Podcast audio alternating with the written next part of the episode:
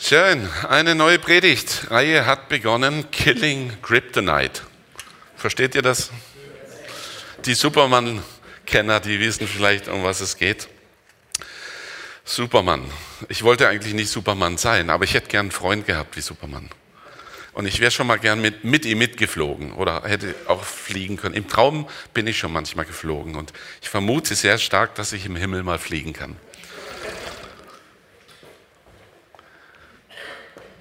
Superman kann alles. Er hat unermessliche Kraft. Er sieht alles, weiß alles, kennt alles, kann eingreifen, kann helfen. Es gibt nur eine Sache, die ihn lähmt und vielleicht sogar töten könnte, Kryptonite. Kryptonit auf gut Deutsch.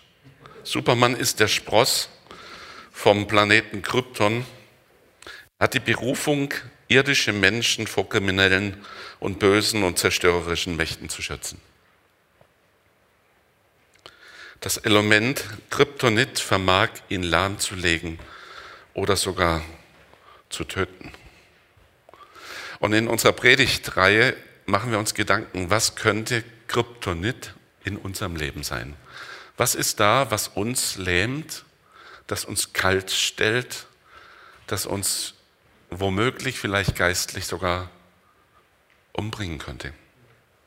Und die Bibel ist da ganz klar und nennt dieses Kryptonit beim Namen. Es heißt Sünde, ganz einfach. Sünde tötet schon immer und immer noch. Der Unterschied zwischen Kryptonit und Sünde ist aber, Kryptonit schadet nur Superman. Aber Sünde, die wir tun, die schadet nicht nur uns, sondern auch anderen. Und da ist noch eine höhere Verantwortung als die, die Superman hat. Letzten Sonntag war äh, der Fokus auf unsere Gedanken. Heute Morgen wollen wir mal über unsere Worte nachdenken. Wie können unsere Worte uns oder auch andere segnen oder auch zum Fluch werden? Worte haben Macht. Zwei Bibelstellen möchte ich an den Anfang stellen, die wir beide im ersten Buch Mose finden. Und die machen schon mal deutlich, dass es einen großen Unterschied gibt zwischen dem, was man sagt. 1. Mose 1, Abvers 1. Am Anfang schuf Gott Himmel und Erde. Und die Erde war wüst und leer und Finsternis lag auf der Tiefe und der Geist Gottes schwebte über dem Wasser. Und Gott sprach, es werde Licht. Und es ward Licht. Gott spricht und aus einem Chaos wird Ordnung. Gott spricht und da, wo der Tod herrscht, entsteht Leben. Gott spricht und das Verwunderte wird heil. Worte können ein Segen sein. Jetzt 1. Mose Kapitel 3, Abvers 1. Und die Schlange war listiger als alle Tiere auf dem Feld, die Gott der Herr gemacht hatte. Und sie sprach zu der Frau, ja sollte Gott gesagt haben, ihr sollt nicht essen von all den Bäumen im Garten? Da sprach die Frau zur Schlange, wir essen von den Früchten der Bäume im Garten, aber von den Früchten des Baumes mitten im Garten hat Gott gesagt, esst nicht davon, rührt sie auch nicht an, dass ihr nicht sterbet. Da sprach die Schlange zur Frau, ihr werdet keineswegs des Todes sterben, sondern Gott weiß, an dem Tag, da ihr davon esst, werden eure Augen aufgetan und ihr werdet sein wie Gott und wissen, was gut und böse ist. Zweimal sprach, Gott sprach, es werde Licht. Und das Chaos kommt in Ordnung, Leben entsteht, Hoffnung entsteht, Zukunft wird gestaltet. Und die Schlange sprach und Verwirrung und Unsicherheit, am Ende sogar der Tod. Man kann schöpferisch sprechen, ordnend, um die Zukunft zu öffnen. Aber die Sprache vermag es auch manipulativ, verunsichernd und zerstörerisch zu wirken. Sprache hat Macht. auch deine und meine Worte haben Macht. Ein Junge hatte öfter Not, sich zu zügeln. Immer wenn ihm eine Laus über die Leber lief, da hat er das lautstark geäußert. Und er zögerte nicht, die, mit denen er es zu tun hatte, alles Mögliche zu heißen. Kennt ihr solche Jungs oder Mädchen, die sich kaum im Griff haben? Du bist doch. Und dann, dann ging das los. Und nachher tat es ihm leid. Er hat gespürt, da hat er wieder Mist gebaut. Ach, hätte er es doch nur nicht getan. Zum Glück hatte er einen guten Opa. Und der Opa hat gesagt, weißt du was, Junge? Jedes Mal, wenn du jetzt anfängst, über andere zu schimpfen und sie irgendwas heißt und es dir nachher leid tut, dann nimmst du den Hammer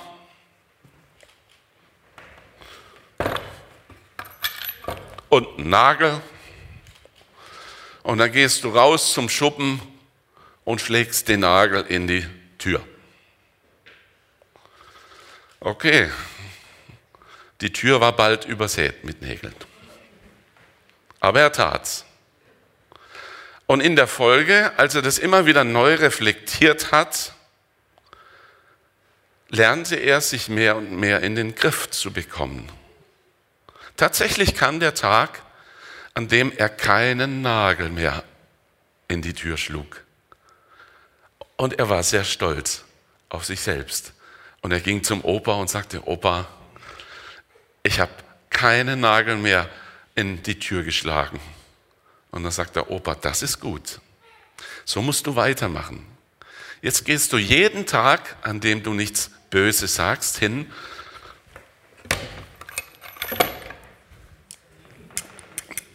und ziehst wieder einen Nagel raus. Okay, tatsächlich, das klappte. Die Nägel wurden immer weniger, bis am Ende kein einziger Nagel mehr in der Tür war. Und der Junge ging zum Opa und sagte, Opa, komm mal mit, ich zeig dir was. Und sie gingen zusammen zur Schuppentür.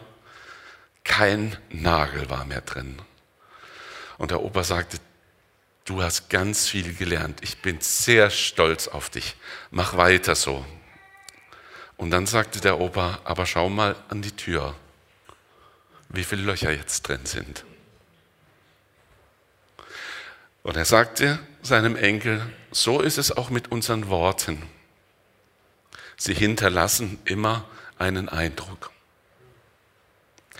So ist es. Sprache hat Macht. Was wir sagen, hinterlässt einen Eindruck. Alles, was ausgesprochen ist, entfaltet seine Wirksamkeit, ob wir das wollen oder nicht. In Matthäus Kapitel 15, da finden wir eine Geschichte, da kommen Pharisäer zu Jesus und beschweren sich über die Jünger, denn sie haben beobachtet, dass diese Jünger sich vor dem Essen nicht die Hände wuschen. Und das ging natürlich nicht. Nach den jüdischen Reinheitsgeboten war das Pflicht, vor dem Essen Hände waschen. Und wer die Hände nicht wusch, der verunreinigte sich. Also ging die Pharisäer zu Jesus und sagt, du musst deine Jünger in den Senkel stellen. Das ist ja unmöglich, dass die sich die Hände nicht waschen bevor sie essen. Und dann sagt Jesus, nicht was zum Mund hineingeht, macht den Menschen unrein, sondern was aus dem Mund herauskommt, das macht den Menschen unrein. Und die Pharisäer, die haben es scheinbar verstanden, aber die, die Jünger selber nicht. Die kamen nachher zu Jesus und haben gesagt, Herr, das verstehen wir nicht. Was in den Menschen hineingeht, verunreinigt ihn nicht. Aber was herauskommt, was kommt raus? Spucke oder wenn wir uns übergeben müssen, was soll denn da rauskommen? Und dann sagt Jesus, das habt ihr falsch verstanden. Versteht ihr nicht, dass alles, was zum Mund hineingeht, das geht in den Bauch und wird danach in die Grube ausgeleert. Was aber aus dem Mund herauskommt, das kommt aus dem Herzen und macht den Menschen unrein. was wir sagen, hat immer einen Ursprung. In der Geschichte mit dem Jungen und dem Opa, da war Ärger und Zorn in diesem Jungen. Deswegen kamen diese Worte raus. Er hat nicht nur gelernt, den Mund zu halten, sondern seinen Zorn und seinen Ärger anzupacken und dort zu verändern. Wir müssen unsere Herzen anschauen und den Ursprung unserer Worte verändern, damit aus Worten, die nichts Gutes tun, Worte werden, die Frieden stiften. Manchmal sagt man, der oder die hat das Herz auf der Zunge. Kennt ihr das? So, es gibt Leute, bevor sie denken, reden sie schon. Und manchmal ist das, was sie reden, nicht unbedingt hilfreich. Es gibt Leute, die quasseln den ganzen Tag. Also es, wir, Petra und ich, meine Frau, wir sind vor ein paar Monaten mit der Bahn nach Norddeutschland gefahren und da war eine Dame, die hat über Stunden ohne Komma und ohne Punkt hat die geredet. Und da musste sie mal aufs Klo oder was. Dann sagte einer der anderen Fahrgäste, endlich ist sie raus. Also das, das ging. Ich weiß gar nicht, dass, dass, dass man so reden kann. So Worte können nervig sein. Sie können ein Segen sein oder aber auch ein Fluch. Sprache ist eigentlich ein Segen. Es zeichnet uns Menschen aus als Personen, die eine Begabung haben, die man in der Tierwelt so nicht findet. Wir können mit unseren Worten Dinge ausdrücken, zu dem Tiere nicht in der Lage sind.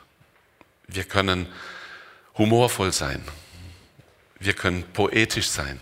Wir können liebevoll sein in unseren Worten, da gibt es so viele Möglichkeiten, etwas auszudrücken. Es ist wirklich ein Geschenk Gottes. Wir können trösten.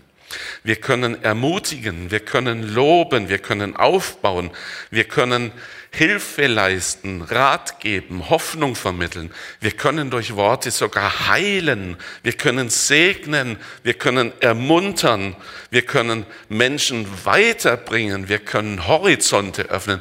Und da könnte man fortfahren. Das alles kann man mit Worten machen. Das ist eine echte Macht. Die ist uns geschenkt. Aber für alles, was Gott uns schenkt, tragen wir auch Verantwortung. Sprache ist ein Segen, Ausrufezeichen. Oder auch ein Fluch. Denn Sprache kann auch zerstören. Mit Sprache können wir verletzen und das geschieht so oft. Und ich glaube, jeder von uns hat schon Erfahrungen damit gemacht, dass er selbst verletzt wurde oder dass er andere verletzt hat weil einfach was rausgerutscht ist, das man so lieber nicht gesagt hätte. Wir können entmutigen, wir können anklagen, wir können verunsichern, wir können sogar lügen. Wir können Menschen hinters Licht führen. Wir können andere lächerlich machen. Wir können fluchen. Wir können zerstören. Wir können Beziehungen zunichte machen mit Worten. Dieses Potenzial ist in unseren Worten. Und wir entscheiden, wie wir diese Gabe der Sprache, der Worte einsetzen. Immer hinterlässt das, was wir sagen, einen Eindruck. Dieser Eindruck kann positiv und hilfreich sein, aber er kann auch zerstörerisch sein. Jakobus, Kapitel 3, da sagt uns Jakobus, Wem es gelingt, nie ein verkehrtes Wort zu sagen, den kann man als vollkommen bezeichnen. Denn wer seine Zunge im Zaum hält, der kann auch seinen ganzen Körper beherrschen. Hui. Ich glaube, manchmal ist es besser, wir beißen uns auf die Zunge. Aber dann ist es besser auch zu fragen, wo ist der Ursprung dessen, was da gerade raus will. Der Ursprung liegt in unserem Herzen. Stefan hat vorhin in seinen einleitenden Worten beim Lobpreis gesagt, was das Herz voll ist, dessen geht der Mund über. Ich glaube, das kann für uns manchmal peinlich sein, weil man über unsere Worte auch in unser Herz hineinschauen kann. Und wenn andere sagen, wenn das in seinem Herzen ist, auweia. Aber wenn wir unsere Herzen füllen mit Gnade, mit Vergebung, mit Barmherzigkeit, mit Wohlwollen, mit Ehrerbietung, mit Wertschätzung, dann wird es sich auch in unseren Worten widerspiegeln. Und unsere Worte werden ein Segen sein. Jakobus führt weiter fort. So klein unsere Zunge auch ist, so groß ist ihre Wirkung. Auch ein kleiner Funke setzt einen ganzen Wald in Brand. Mit einem solchen Feuer lässt sich auch die Zunge vergleichen. Sie kann eine ganze Welt voller Ungerechtigkeit und Bosheit sein. Sie vergiftet uns und unser Leben. Sie steckt unsere ganze Umgebung in Brand, wenn sie selbst vom Feuer der Hölle entzündet ist. Die Menschen haben es gelernt, wilde Tiere, Vögel, Schlangen und Fische zu zähmen und unter ihre Gewalt zu bringen. Aber seine Zunge kann kein Mensch zähmen. Ungebändigt verbreitet sie ihr tödliches Gift. Aber ich muss hier nochmal sagen, die Zunge spricht nur das aus, was in unserem Inneren als Quelle vorhanden ist. Wir müssen unser Herz bändigen, dann wird unsere Zunge auch gebändigt sein. Mit unserer Zunge loben wir Gott, unseren Herrn und Vater, und mit derselben Zunge verfluchen wir unsere Mitmenschen, die doch nach Gottes Ebenbild geschaffen sind. Segen und Fluch kommen aus ein und demselben Mund. Aber genau das, meine lieben Brüder und Schwestern, darf nicht sein. Fließt denn aus einer Quelle gleichzeitig frisches und ungenießbares Wasser? Kann man Oliven von Feigenbäumen pflücken oder Feigen vom Weinstock? Ebenso wenig kann man aus einer salzigen Quelle frisches Wasser schöpfen. Wir entscheiden. Ich hoffe, dass ihr, lieben Eltern, euren lieben Kindern Gutes zu sagen habt, dass ihr sie ermutigt, dass ihr sie segnet. Ihr müsst sie auch erziehen. Man muss auch Grenzen setzen. Man darf die Stimme auch mal erheben und sagen, stopp, das geht nicht. Aber immer muss es unter, unter dem Vorbehalt sein, dass wir nicht verletzen wollen, nicht demütigen, nicht diskriminieren, nicht herabsetzen sondern wertschätzen. Man kann sein Kind auch in den Arm nehmen und sagen, das geht nicht. Und so ist es auch im Umgang miteinander. Kritik ist nicht verboten. Wir brauchen Kritik. Aber eine Kritik, die wohlwollend ist, die weiterhelfen soll und nicht die niedermachen soll. Wir brauchen auch diese unangenehmen Wörter manchmal, um korrigiert zu werden oder um andere korrigieren zu können, weil sonst aus, aus dem Ruder läuft. Aber der Ursprung muss immer ein Herz sein, das es gut meint, dass es das wohlwollend ist, wertschätzend, voller Liebe. Dann werden auch die Worte, die nicht unbedingt angenehm sind, eine positive Wirkung haben können. Sprache ist auch eine ständige Quelle für Missverständnisse. Da könnte man jetzt noch mal ein Fass aufmachen. Mir ist es schon manchmal gegangen, ich bekomme eine E-Mail und ich lese die und höre, während ich lese, die, wie sagt, was sagt man, die Sprachmelodie, den Sound, den der andere sagt bis ich merke, hey, ich interpretiere das. Ich weiß gar nicht, wie er das geschrieben hat, mit, welchem, mit welcher Absicht und mit welcher Stimmungslage. Aber wenn ich gerade, sage ich mal, selber nicht so gut drauf bin, dann lese ich so einen Text und sage, boah. Wenn ich das aber mit einem ganz anderen Wortlaut lese, sage ich, er hat recht.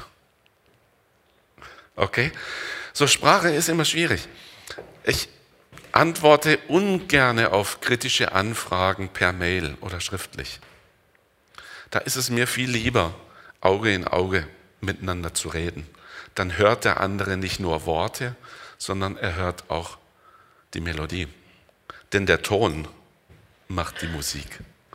So, das vielleicht als kleiner Tipp, wenn ihr auch solche Mails schreibt.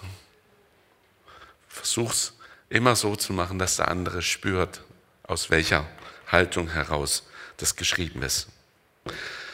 Nicht nur die Worte bestimmen, sondern auch der Ton macht die Musik. Was wir mit Worten sagen, beeinflusst unser ganzes Leben. Wenn wir schlecht, Schlechtes über andere aussprechen, hat das einen Effekt.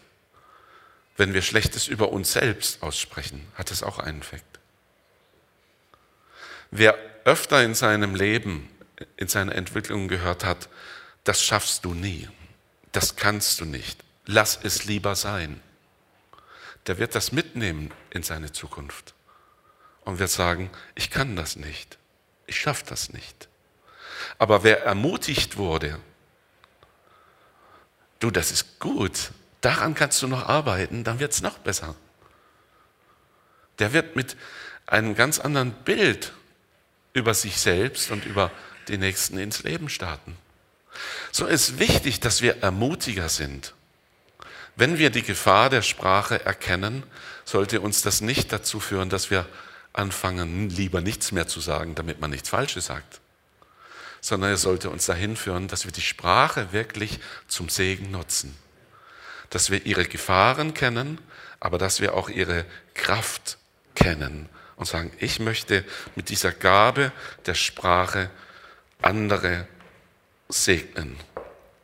Was wir mit Worten sagen, beeinflusst unser ganzes Leben, unsere Beziehungen, unsere Glaubwürdigkeit, unser ganzes Umfeld. Partner, Kinder, Kollegen, Nachbarn. Die Frage ist, was sprechen wir aus und wie ist es mit der Quelle dessen, was wir sprechen? Unser Herz. Die Lösung ist nicht, nichts mehr zu sagen, sondern das Gute zu sagen, zu segnen, Horizonte zu öffnen und zu sagen, probier's. Du schaffst es. Menschen zu stärken, sie auszurüsten, sie zu ermutigen und ihnen weiterzuhelfen. Sprache, ein Geschenk, aber auch eine hohe Verantwortung. Schön, danke, dass ihr zugehört